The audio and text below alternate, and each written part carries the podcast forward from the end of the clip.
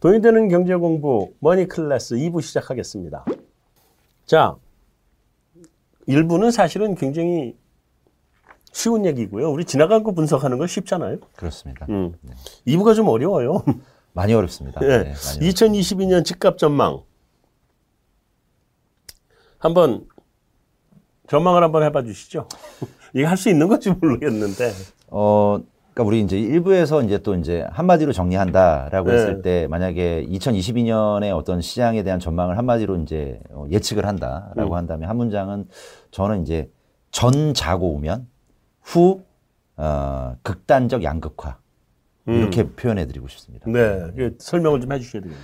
그러니까 실제로 이제 그 전반기, 그러니까 상반기 중에 이제 2022년 상반기 중에는 중요한 이벤트들이 굉장히 많습니다. 겁나게 많죠. 네, 그래서 일단은 3월 9일 날 이제 대통령 선거도 있고요. 6월 달에 또 지방 선거도 있지 지방선거 않습니까? 있고. 그러면은 사람들이 어떤 식으로 그러니까 어, 누가 대통령이 되거나 또는 누가 소위 말하는 지방 선거에서도 승리할지를 아직은 예측하기가 섣부르기 때문에 네. 아무래도 눈치 게임이 상당히 많이 있을 가능성이 있어서 음. 적극적으로 어떤 방향성을 가지고 소비자 들이 움직이기엔 좀 어려운 상황이어서 그렇죠. 아마도 이제 좌고 오면 눈치 보기 게임이 좀 많이 어, 진행이 되지 않을까 그런 생각이 드는데 다만 그러니까 후반기, 그러니까 하반기로 간다면은 하반기 때는 어느 정도 이 전반기에 때 전반기 때 자고 오면 했던 어떤 그런 측면들이 어느 정도 정리가 되고 방향성이 결정이 되면서 네. 시장에 이제 뛰어들 가능성이 많은데 하나의 이제 힌트는 뭐냐면 어, 지금 보면 그 여당의 대선 후보이든 야당의 대선 후보이든 보면은 공통점이 있습니다. 이게 전혀 이제 약간의 어떤 정치적인 어떤 성향이라든가 이런 거 완전히 다르긴 한데 약간 그 공통점이 뭐냐면 부동산 시장을 대하는 부분에 있어서는 상당히 시장에 가깝게 얘기를 하더라. 그렇죠. 예, 두 분 다. 그러니까 이재명 후보도 마찬가지입니다. 결국 그렇게 돌더라고요. 예, 그리고 이제 뭐 윤석열 후보도 똑같은 얘기를 똑같은 하니까 얘기고. 그러면 예. 이제 이제 말 그대로 이제 시장의 기능을 이제 회복을 하는 어떤 그런 시기가 되면 음. 그 뒤부터는 이제 그 외부적인 변수들, 그러니까 그러한 어떤 장착된 기본적인 베이스를 가지고 외부적인 뭐 금리 변수라든가 그다음에 이런 것들이 이제 어느 정도 그 영향을 이제 미칠 가능성, 가격에 영향을 미칠 가능성이 많아서 네. 그 시기가 되면은 후반기에는 그렇다고 해서 또 가격이 뭐, 뭐 올해나 뭐 작년이나 재작년처럼 폭등하기는 상당히 이제 가격 상승의 피로감이 있는 상태이기 때문에 네. 아마도 그때는 정말 이제 흔히들 우리가 1차 끝내고 2차 갈 때 이제 술 한 잔 드시고 할 때 항상 하는 얘기가 고맨고 이즈맨 이즈 얘기 많이 네, 네. 하거든요. 갈 사람 네. 가고 남을 네. 사람 남아라 하듯이 뭐 어느 정도의 어떤 개별 종목 장세라든가 개별 지역 장세가 좀 극심하게 나타나지 않을까라고 생각을 해봅니다. 어, 그러면 지역별로 차별화되고 개별 종목 장세로 간다. 네. 아, 그러면 이제 시장 끝물이라 끝물 시그널인데 대체로 뭐 부인하기 어- 어렵습니다. 부인하기 어렵고. 예, 부인하기 네. 어렵습니다. 그러니까 그, 그럼 저, 한번 정리를 해서 그 보면 대통령이 누가 되느냐 그래서 어떤 부동산 시장에 대한 어떤 그 철학을 가지고 접근을 하느냐에 따라서 영향을 많이 받을 거고 네.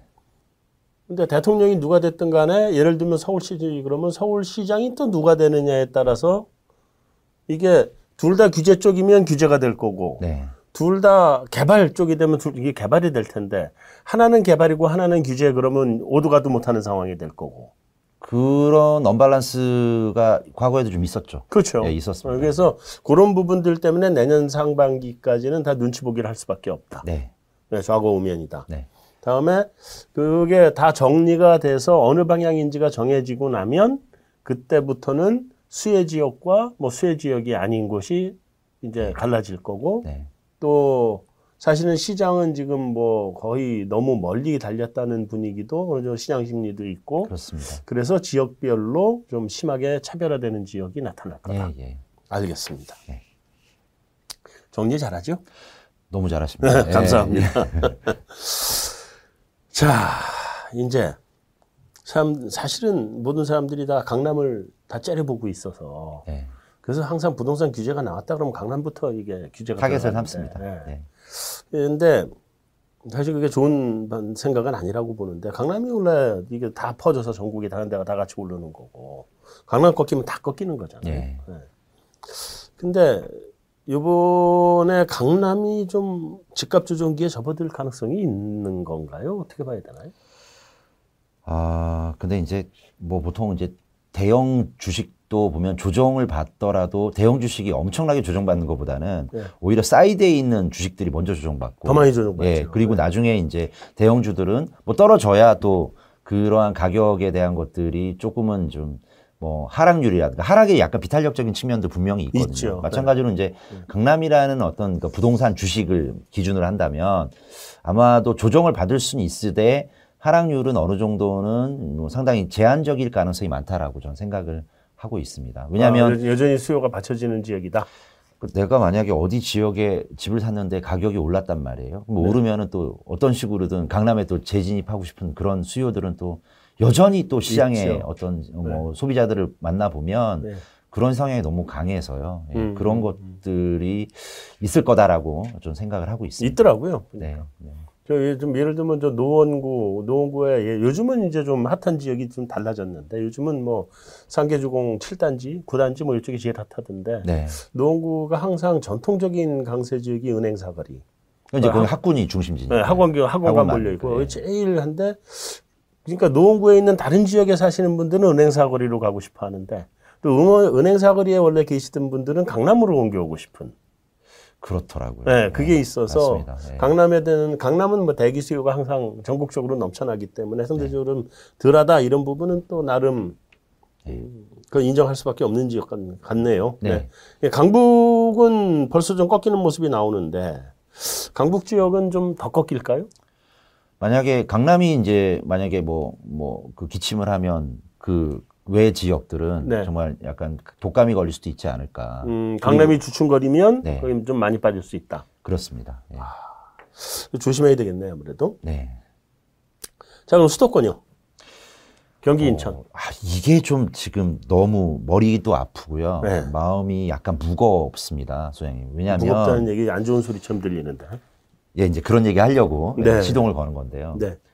그러니까 지금 경기도 지역들 중에서도 이제 사실은 이제 말씀하신 대로 이제 강남이 이제 집값 상승의 어떤 그 진원지가 됐고 점점점 그 여진이 또 이제 비강남 지역, 서울 지역에 인서울에 그런 네. 지역 퍼졌다시피 또 그러다 보면은 이제 인서울 지역의 집값이 비싸다 보면 역시 외곽으로 풍선 효과들이 계속 지금 현재 진행이 됐었지 않습니까? 그렇죠. 그러면은 어, 이런 어떤 지역들은 사실은 본질적인 어떤 그 주거 환경이라든가 아니면 본질적인 어떤 교통 편의성보다는 오히려 핵심 지역이 오름에 따라서 풍선 효과로 인해서 후광 효과가 미쳐서 가격 상승을 이제 이끌었다면 네. 이런 것들이 전반적으로 꺼지는 시기에는 사실은 위치적인 측면, 거리적인 측면으로 본다면은 상당히 좀 장- 메리트가 좀 줄어드는 거다 보니까 그렇죠. 네. 하락률도 상당히 높을 가능성이 많고요. 거고. 더군다나 어 뭐 특정 지역을 제가 지칭하는 것보다는 좀 대충 힌트를 뭐 드린다면 뭐 GTX라든가 이런 어떤 호재라든가 이런 것들 때문에 득달같이 올랐던 지역들이 꽤 많이 있거든요. 네. 그러면은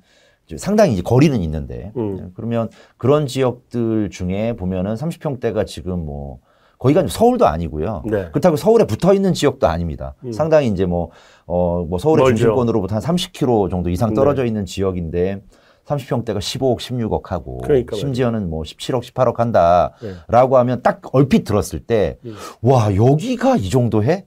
그러니까. 라고 하는 그런 피로감이 있고요. 네. 또, 야, 그럼 차라리 이럴 것 같으면은 오히려 절대적인 금액은 더 크지만 음. 비율로 따지거나 아니면 향후에 어떤 자산으로서의 가치를 본다면 오히려 서울이 더 싸고 먼 이런 그렇죠. 생각하는 사람들 굉장히 많거든요. 예, 예, 그렇죠. 그러면 이제 그런 지역들은 굉장히 좀 가격적인 면에서 타격받을 가능성이 상당히 높아 보입니다. 음, 뭐 한동안 뭐 GTX 뭐 지역 가서 사라고 떠들고 그런 분들도 많이 있고 한동안 그랬었거든요. 네, 제가 네, 보면 네. 그러면 이제 특히 부동산 쪽에 고수라고 하시는 분들이 그렇게 많이 하고 다녔었는데 예.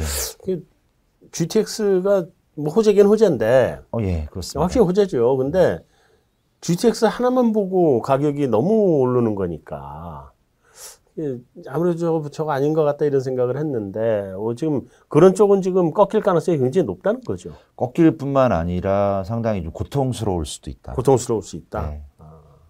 뭐 다른 지역도 저도 아는 지역들이 몇 군데 있어서 네. 근데 그런데 얘기하면 또 이제 막그 자기 동네 집값 떨어지는 얘기한다고 뭐라고 하셔서 더 이상 얘기는 안 하겠는데 제가 봐도 이렇게 좀 걱정되는 지역들이 눈에 보이는 데가 여러 군데 있긴 하더라고요. 네. 이제 선생님 근데 쉽게 말씀드리면 네. 우리가 이제 광화문 내거리라든가 아니면은 그 강남역 사거리에서 네. 주로 이제 그 직장이 많이 있다고 하는 네. 곳에서 GTX만 타는 게 아니라 음.